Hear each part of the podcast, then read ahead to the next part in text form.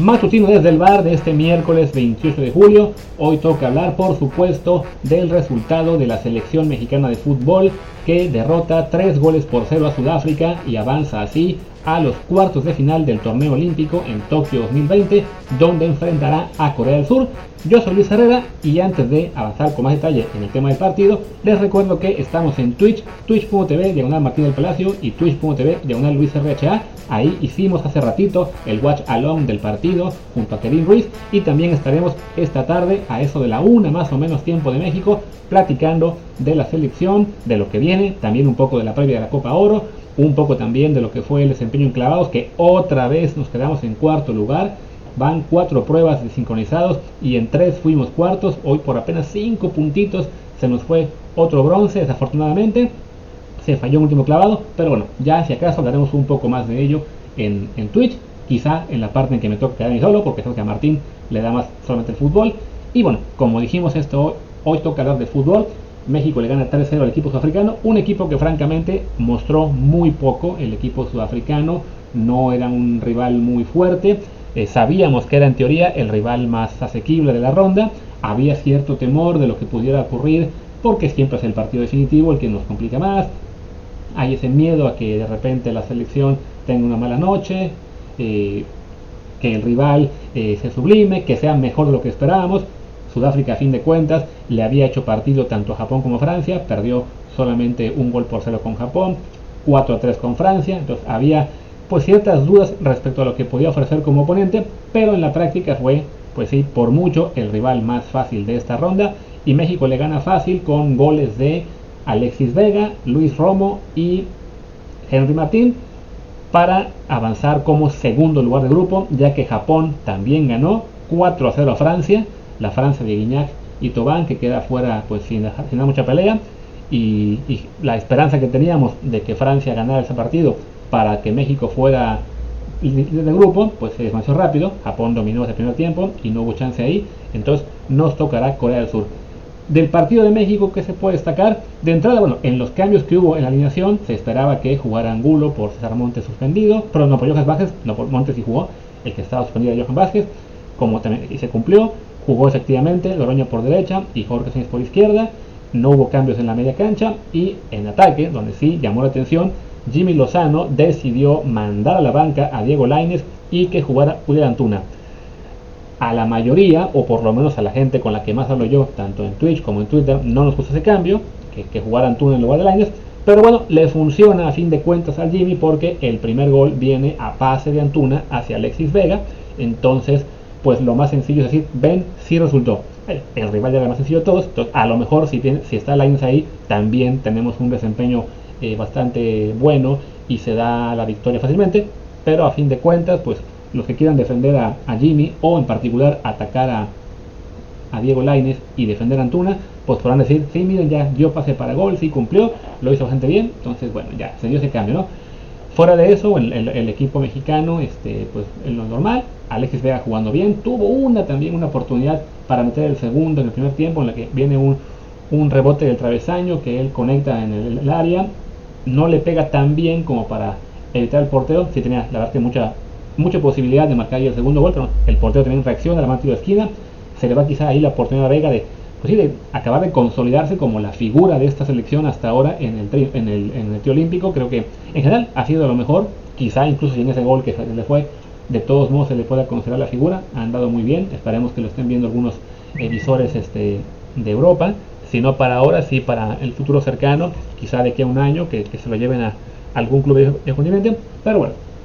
Después, en el segundo tiempo, México amplía su ventaja, primero con un gol de Romo, en el que recibió básicamente triple asistencia del equipo sudafricano, que una serie de rebotes le acabaron dejando el balón en el área al Cruzulino, que marcó el segundo gol, y ya al final por fin llegó el gol de Henry Martin, el delantero del Tri, que pues ha estado teniendo un buen torneo, no vamos a decir que ha jugado mal, pero sí sus funciones no son tanto de, de, pues de un 9 clásico, que es digamos el hombre objetivo, sino más bien este es un 9 que sirve más como poste y que apoya a sus compañeros, ¿no? En este caso quien le dio el pase para gol a Henry Martin fue Charlie Rodríguez, que después Charlie Rodríguez ya con el 3-0 comete una burrada al eh, hacerse expulsar. Una jugada en la que México lanza un tiro de esquina con la Volpiña, que esta jugada que a Martín le gusta de hacer toques en corto en el tiro de esquina, no lleva a nada, la verdad es que tiene razón, en el 99.9% no, no sirve de nada esa jugada, se pierde el balón y en el contragolpe queda Charlie Rodríguez como último hombre, se le escapa el sudafricano y decide hacer la falta, lo cual francamente, pues sí, fue una tontería de Charlie porque, pues, ¿qué más daba que Sudáfrica marcara el, el 3 a 1? De todos modos, el partido estaba ya francamente encaminado, queda ya en minuto 70 aproximadamente, un 3 a 1 no iba a cambiar nada, estaba ganando Japón por goliza, entonces tampoco había peligro de que Francia nos pudiera quitar el, el, segundo lugar en caso de un empate de último minuto. Además, Sudáfrica ya estaba con 10 también. Entonces, bueno, una jugada muy desafortunada de Charlie que se hace expulsar, que le va a costar no estar en el partido contra, contra Corea del Sur. Y por lo menos, en el lado bueno, para quienes creemos que en este momento Charlie no ha estado jugando tan bien, más allá de que lleve después para gol, es de que quizá esto obligue a Jimmy Lozano a tener el medio campo con Esquivel de contención, Romo un poco más adelante como interior, junto a Córdoba, en lugar del actual que es con Romo de contención, Charlie y Córdoba delante de ¿no? Entonces, bueno, ahí se será un cambio obligado para, para Jimmy Lozano en el siguiente partido. Ya además eso en los cambios, estábamos durante el Guachalón un poco molestos cuando veíamos que en los cambios que estaba haciendo Jimmy Lozano, por ejemplo, se le ocurre meter a Laines al final, eh, en la última ventana de cambios, por Alexis Vega, en un punto en uno pensaría, bueno, ¿para qué meter a Laines? ¿Para qué arriesgarlo en un partido que ya está definido y en el que siempre está el riesgo de que el rival esté frustrado y empiece a tirar patadas, ¿no? Afortunadamente los africanos no fueron un rival de ese estilo, no tiraron muchos golpes. De hecho, la roja que se llevaron fue una jugada simplemente imprudente en el que el, jugador sudafricano llegó a destiempo y le entró le dio un planchazo a Henry Martin, pero no se vio mala intención. se puede agradecer eso a ese rival que con todas sus limitaciones por lo menos trató de jugar este limpio, no causar lesiones, se agradece, pero de todos modos me parece que ya con un juego resuelto 3 a 0, faltando 15 minutos, no metas a Laines. Dale minutos, no sé, se quedó sin jugar, por ejemplo, el Piojo Alvarado, Incluso hubieras podido usar el cambio para meter a Jurado, que metiera unos minutos eh, en lugar de Memo Ochoa, pero sin meter a Laines me pareció francamente una maldición que exponía a uno de nuestros mejores jugadores, digan lo que digan los haters. Pero bueno, a fin de cuentas no pasó nada, México gana 3-0 y como les decía, el rival es Corea del Sur, que cuidado porque le ganó 6-0 a Honduras tres días después de ganarle 4-0 a Rumania. Hasta hace poco decíamos que, bueno, daba igual quién fuera el rival del siguiente grupo, los cuatro se veían muy parejitos, pues al, final Corea del Sur acabó siendo el claro dominador del grupo, metió 10 goles en dos partidos, sí con circunstancias muy particulares, en ambos casos ante rivales que se quedaron con 10 por mucho tiempo, pero de todos modos, aprovechar las circunstancias para meter 10 goles en dos juegos no es poca cosa. Ya vimos cómo sufrimos con Japón en el partido pasado, así que México tendrá que estar muy atento en el arranque del juego contra Corea para no llevarse una desagradable sorpresa. ¿no? Yo creo todavía que México debería ser favorito, pero eh, por lo que vimos en los últimos dos juegos, tanto el de Japón contra México como los de Corea, me parece que mejor no confiarnos y esperar a que México llegue, salga muy, muy centrado, ya con la vuelta de Johan Vázquez al 11, en este caso sin Charlie. Habrá que ver qué decide eh, Lozano entre, la, entre, las, entre Laines y Antuna que eso será probablemente materia de debate importante de aquí tres días. Y bueno, esperemos que se le pueda ganar a Corea para después, en unas finales, aparentemente enfrentar al ganador del duelo Brasil-Egipto. El resto de partidos son España contra Costa de Marfil, que puede ser un muy buen duelo de cuarto final, y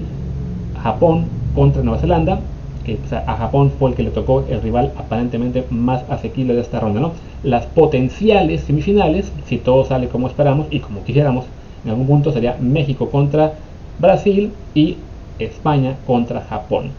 Y bueno, pues los esperamos al rato en, Twitter, en, Twitch, como les decía, estaremos ahí eh, Kerim a mediodía en Kerim News con Daniel Reyes y luego Martín y yo desde el bar a eso de la 1 de la tiempo de México más o menos, pues esperamos ahí. También recuerden que si solo quieren estar escuchando esta versión de audio, pues bueno, suscríbanse aquí en Apple Podcast, Amazon Music, Spotify y muchas más.